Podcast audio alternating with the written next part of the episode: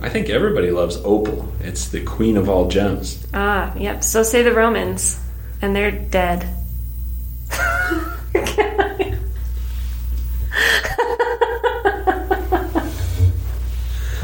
I didn't have my coffee, so I'm a little off my game.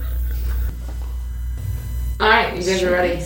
This is the hardest part. Hello, Intro. Starting. Just starting is hard. it's me. Mahangi. Wee wee. Silence.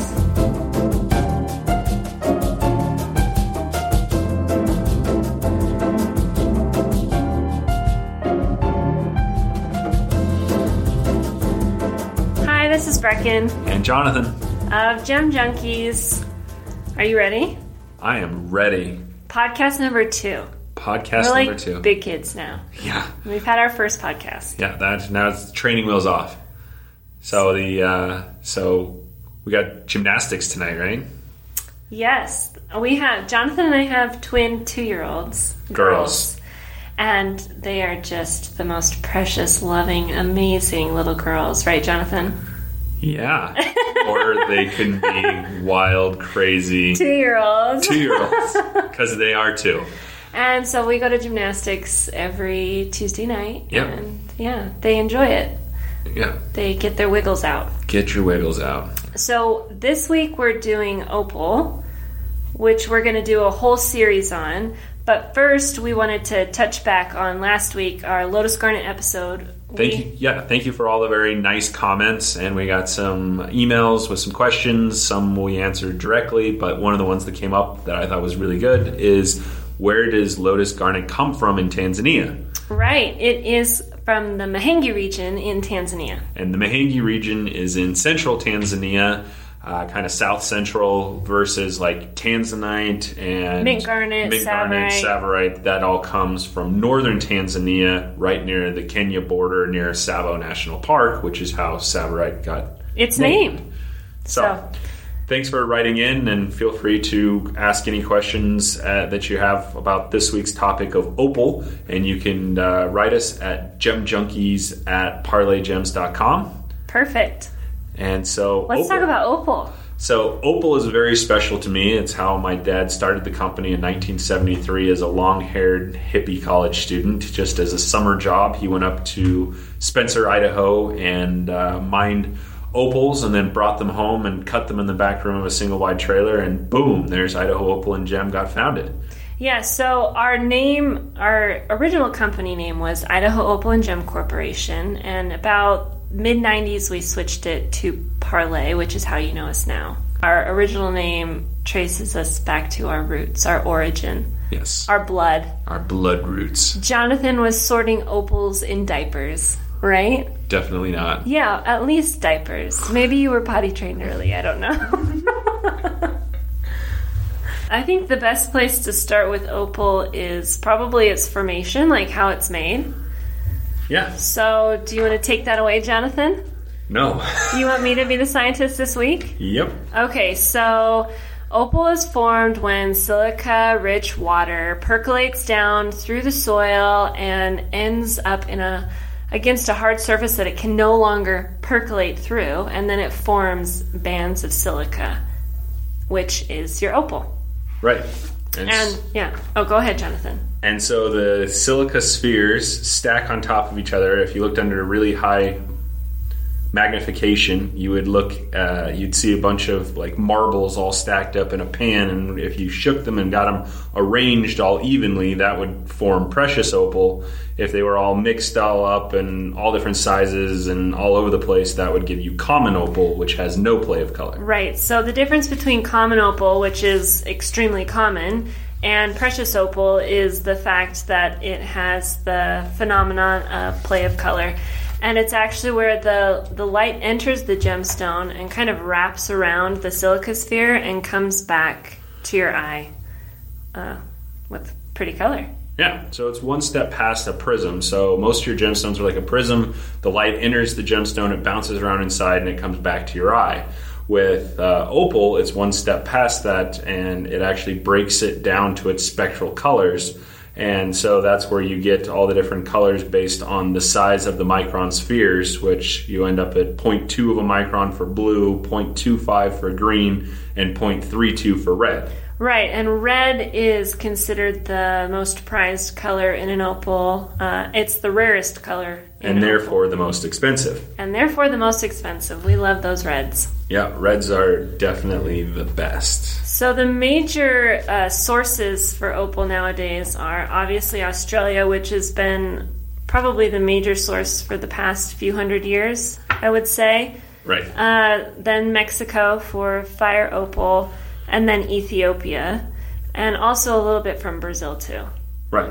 The U.S. has opal. It's how our company started. My father in law, Frank, started mining opal in the 70s in Spencer, Idaho. Um, but it's in really thin veins of opal and it's in really hard host material. Yeah, so it's in rhyolite, and it's right up by Yellowstone National Park, and it was formed by the same formation that that formed Yellowstone. And so, because of the rhyolite, they have to blast out all the opal, and we all know with a uh, with a, a gemstone that's the hi- same hardness as glass, blasting anything doesn't do very well on on that kind of material. Right, so you end up with really thin uh, seams and you have to make triplets out of them, which is where they glue either an ironstone or an onyx backing to it and then cap it with a quartz or a sapphire Or crystal on glass, top. Or yeah. glass, yeah, depending on the caliber of triplet. There's also opal in Nevada. There is opal in Nevada. There's black opal in Nevada, which is the only other place that there's really black opal, Yeah. other than Australia. Yeah, so it comes from a, a petrified forest, right? Yeah, So the opal, the silica actually went in and replaced yeah. the trees, kind of filled in that fossil. yeah, the organic material uh, fell apart and the, the silica replaced it. Right. And that happens in Australia too because it was an ancient seabed, right? Yeah. So I got to visit Nessie when we went to Sydney, Australia. She's a dinosaur that's all opal. Yeah, so it's a mostly common opal with just small amounts of play of color. But I think you're jumping ahead a little. That's Oh, I don't I Australia. like Nessie. Oh, you love Australia because that's where it has the most opal. That's true. so we should probably talk about where was opal first found. Was it A, China, B, Slovakia, or C, Idaho? I'm going to say B, Slovakia. That's right. It was first found in Slovakia. What did I win? you the pleasure of being right. I do like that. so, opal gets its name from an ancient Roman word, opalus. Yes, which means a change in color. All right. So, they probably saw the play of color that we all see in opal. You don't need um, much, I guess, human intervention to make it beautiful. Really, most of your opal is just polished. It's not cut like a diamond or a sapphire to bring sparkle and liveliness to the stone. So, if you think in ancient days, they didn't have the cutting equipment that we have now. So, your diamonds, your rubies, your sapphires, your emeralds were either mostly cabochons or the facets were really poorly done, which is why opal, I think, was such a special stone to them Right.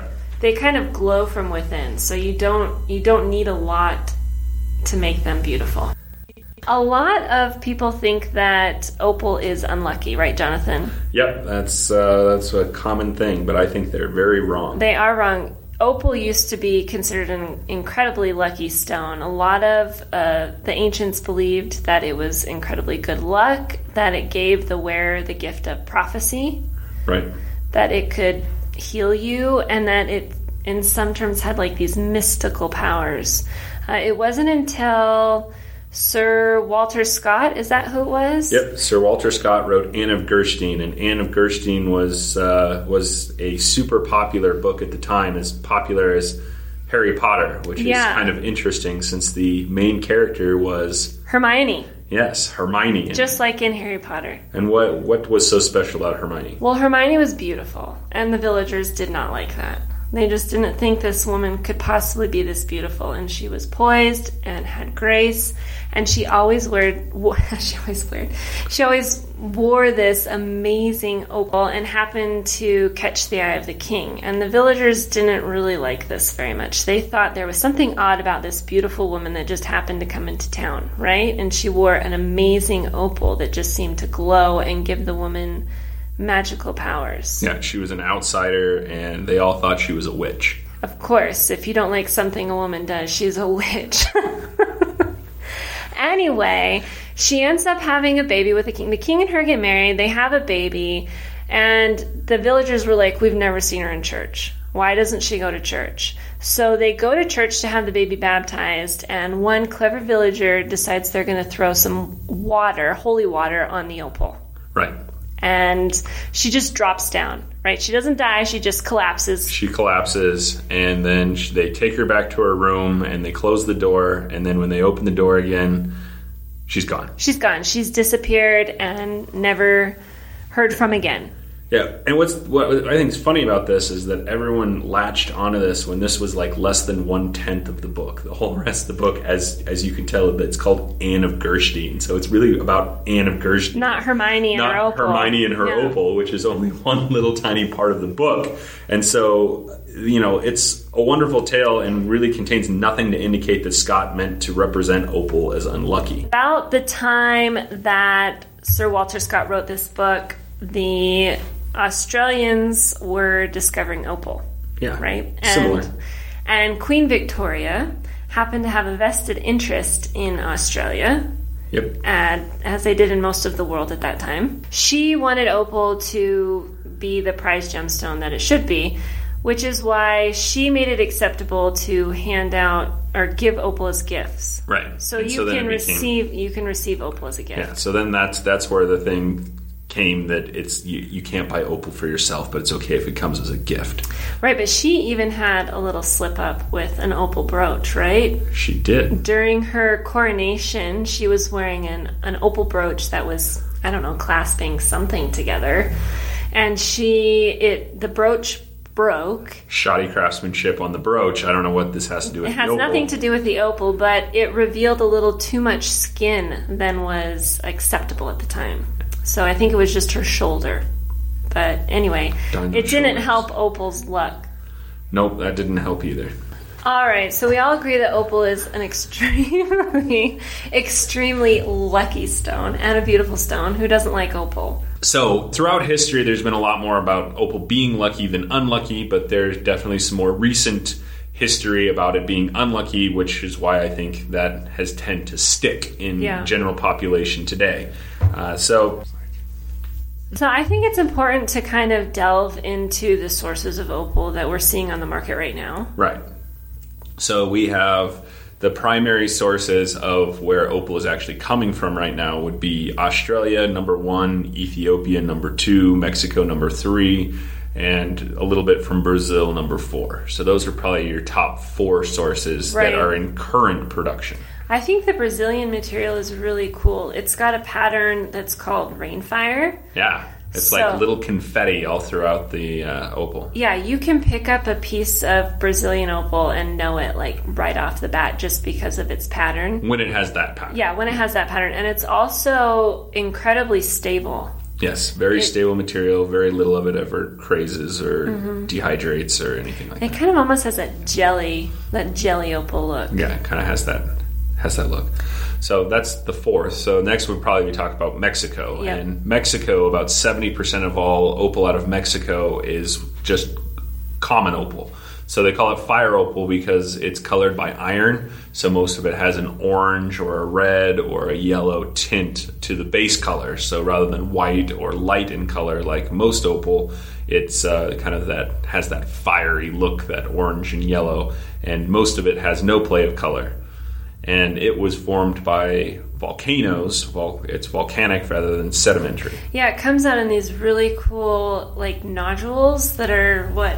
A sandstone surrounds them, and you can kind of like chip away at the sandstone because it's really light. I mean, Yeah. it's really soft material. It's really soft, and you can kind of scrape it away. And you get these really cool amorphous shapes that lend itself well to really creative jewelry. Yeah. And so we find that much more interesting. And it's also one of the only opals that's faceted. Yeah. And so they do a lot of faceting of the orange and red material. And so that's. You'll hardly ever see an Australian facet in opal. no, it's not no, I going to don't. happen. You just don't, Yeah. just don't see it. It's uh, mostly from your from your I, Mexican. well, it wastes a lot of material too. yeah, yeah, but that's not a problem with Mexican because most of it's just Com- common yeah. anyway. Yeah, And then the, the next is Ethiopia. yeah, and which has really been producing a lot in the lot. last ten years. yeah, we saw it come come to market nine, ten years ago. Really strong uh, when we were in Tucson. Yeah, so we were at the Tucson Gem Fair, and that's where ten about ten years ago it really came on strong. And so the Ethiopian material is very interesting. It's uh, it's most of it is hydrophane. So hydrophane means it's porous, kind of like a pumice stone, and not such big holes, but uh, little tiny holes. And so if you drop it in a glass of water, most of the color disappears. You take it out of the water. Sometimes it dries out. Sometimes it doesn't. Right, and it's not so much a problem for durability, like cracking and crazing. No, cracking and crazing the the uh, it's it's fairly stable. But the problem is like daily wear, like Yeah. So if you think about all the things that ladies and even men wear on a daily basis, you know, your perfumes, perfume, and body Mm, cologne. lotion, even body oil, Yeah. Even red wine. Yeah, yeah, if you're dunking your opals in. But it can actually take the color of, for Yeah. instance, red wine, and it can dye the stone. Yeah, so that's one of the interesting things is a lot of the a lot of the Ethiopian material was dyed s all kinds of crazy blues and purples and greens and oranges just Yeah, Frank, uh, my father-in-law Frank had an opal lecture at a conclave a couple years ago, and uh, my mission was to go around Tucson and find dyed Ethiopian opal, and In the all color different in colors. all different colors. I had hot pink, lime green, purple, and it, I mean it's kind of interesting because it still it has a still little has bit play, of play, of, color. of color, but it's dyed hot pink. Yeah. So it's it's different. it looks fake. Well, it is. Yeah. Well, it's dyed hot pink opal. Like that doesn't happen in nature. right, right. So it's kind of crazy. So that's that's kind of the, the, the strange thing about Ethiopian opal is that hydrophane, and not all of it is hydrophane, but it's you know all the parcels and everything get mixed, so you never know what is and what isn't because there's no like there's no way of telling just from looking at it that you know this absorbs this much water and that absorbs that much water. You just can't tell. So we've chosen to stay away from Ethiopian opal and focus primarily on uh, Australian Australian and uh, and Mexican. And the other thing I think we should talk about is how do you uh, how do you value an opal? What makes an opal valuable? Red. Red definitely does. Yeah. So the more red, the more valuable. Also, the brightness too. Yeah, and so that's what I always say is the most important part after what kind of opal is it? Is it a black, a bold, or a light, a, a doublet? What, what is it? After that, the most important part, um, saying that the type is all the same, is, is the brilliance, is how bright is it? And I like to compare it to, you know, a 10 watt light bulb versus a 100 watt light bulb. Right. The 100 watt light bulb is obviously much more valuable than the 10 Does it glow? yeah does it have that just absolute glow mm-hmm. and then the next thing that would be important but mostly in black opal is, is its, body Base tone color. Yeah. yeah and so base color becomes very important is is the base color does it add value to the play of color or does it take away from Yeah. play So of color. when you have that really, really black base color, it can make the play of color just pop, just Yeah. scream. Sometimes though, when you get kind of in that gray middle tone, I think it detracts from it. Some Yeah, it same kind with- of weakens. Same the- with I think in the Mexican or Ethiopian material, that stuff that's kind of yellowish. Yeah. is that it's hard to kind of see the play of color, and the play of color just doesn't really. It's not as striking. Mm-hmm.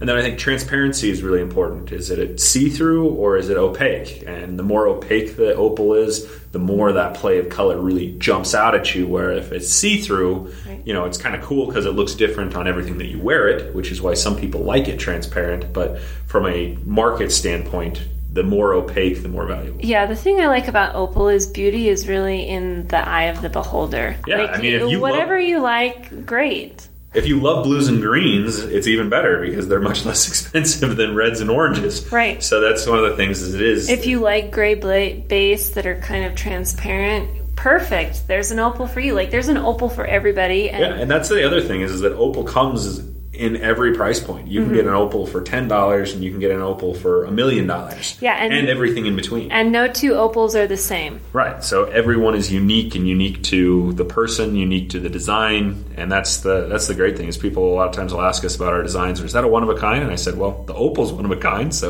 yeah, you can't ever repeat an opal. No, and a lot of times we actually make opal pairs for earrings by cutting stones in half. Yeah, yeah. So we Because- call those a split. A split. You can't, I mean, matching opal is, I mean, it's an art. And my mother in law is extremely good at it. Yeah, but she's the one that does all our bracelets. If you want to Yeah. talk about matching, matching 10, 12 opals in a row, to- all to go together, it's it's gets gets tricky. it's time consuming and tricky, and you, it, it takes a special person. So one of the other th- cool things that also comes into value is about pattern. Is is that Yeah. you know more pin fire or more broad flash or if so like your your pin fire like your little tiny dots of color, whereas your broad flash is like one single flash of color across the whole gemstone. Or the very most valuable is called harlequin, which is kind of if you think of like flagstones all put together in a garden, all blocked together, kind of, and that's that would be the most valuable pattern.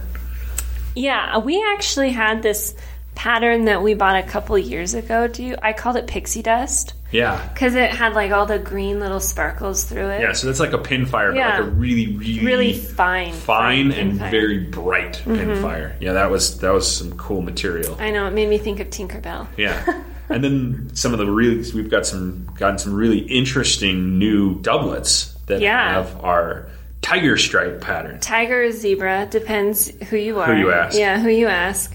Um, I we haven't named that one yet. Yeah, I'd probably lose too. Uh, so yeah, so that's that's something that's kind of cool is that uh, you can even get uh, with pattern you can even get a cat's eye opal. yeah, actually, your dad has that really cool star opal. Yeah, but those are much more rare, and you can't find. Don't tell people about things they can't have. Yeah, actually, this is a it's a cool stone that was actually mined in Idaho, and it's got a three ray red star. very cool. We'll try to get a picture of it and put it on the uh, On the blog. But uh, yeah, that was, that one's really cool, and we'll also post some pictures of the zebra or tiger stripe, and to kind of give you guys some different ideas of what different patterns look like. And if there's a pattern that we mentioned that you really want to see that we don't put up, just shoot us an email. I think the only thing we really didn't get a chance to cover today, well, opal is such a broad category. Like, there's so much we didn't talk about. So I th- we're going to do this in kind of a a series.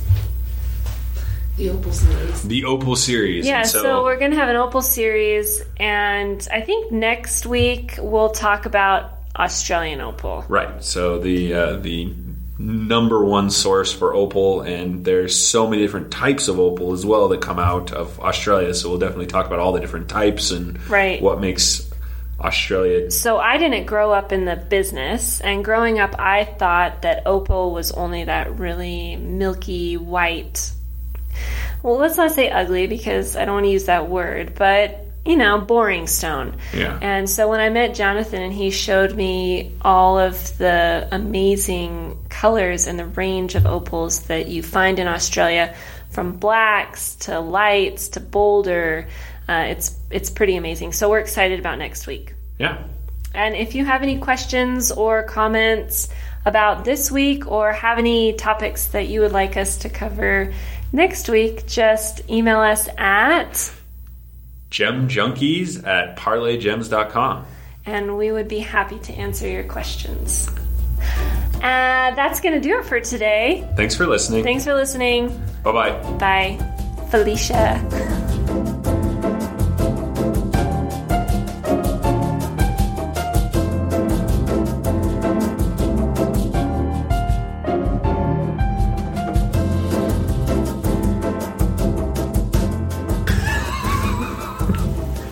I got my groove back. I was hurting at the beginning. I was like, I don't want to do this. Okay.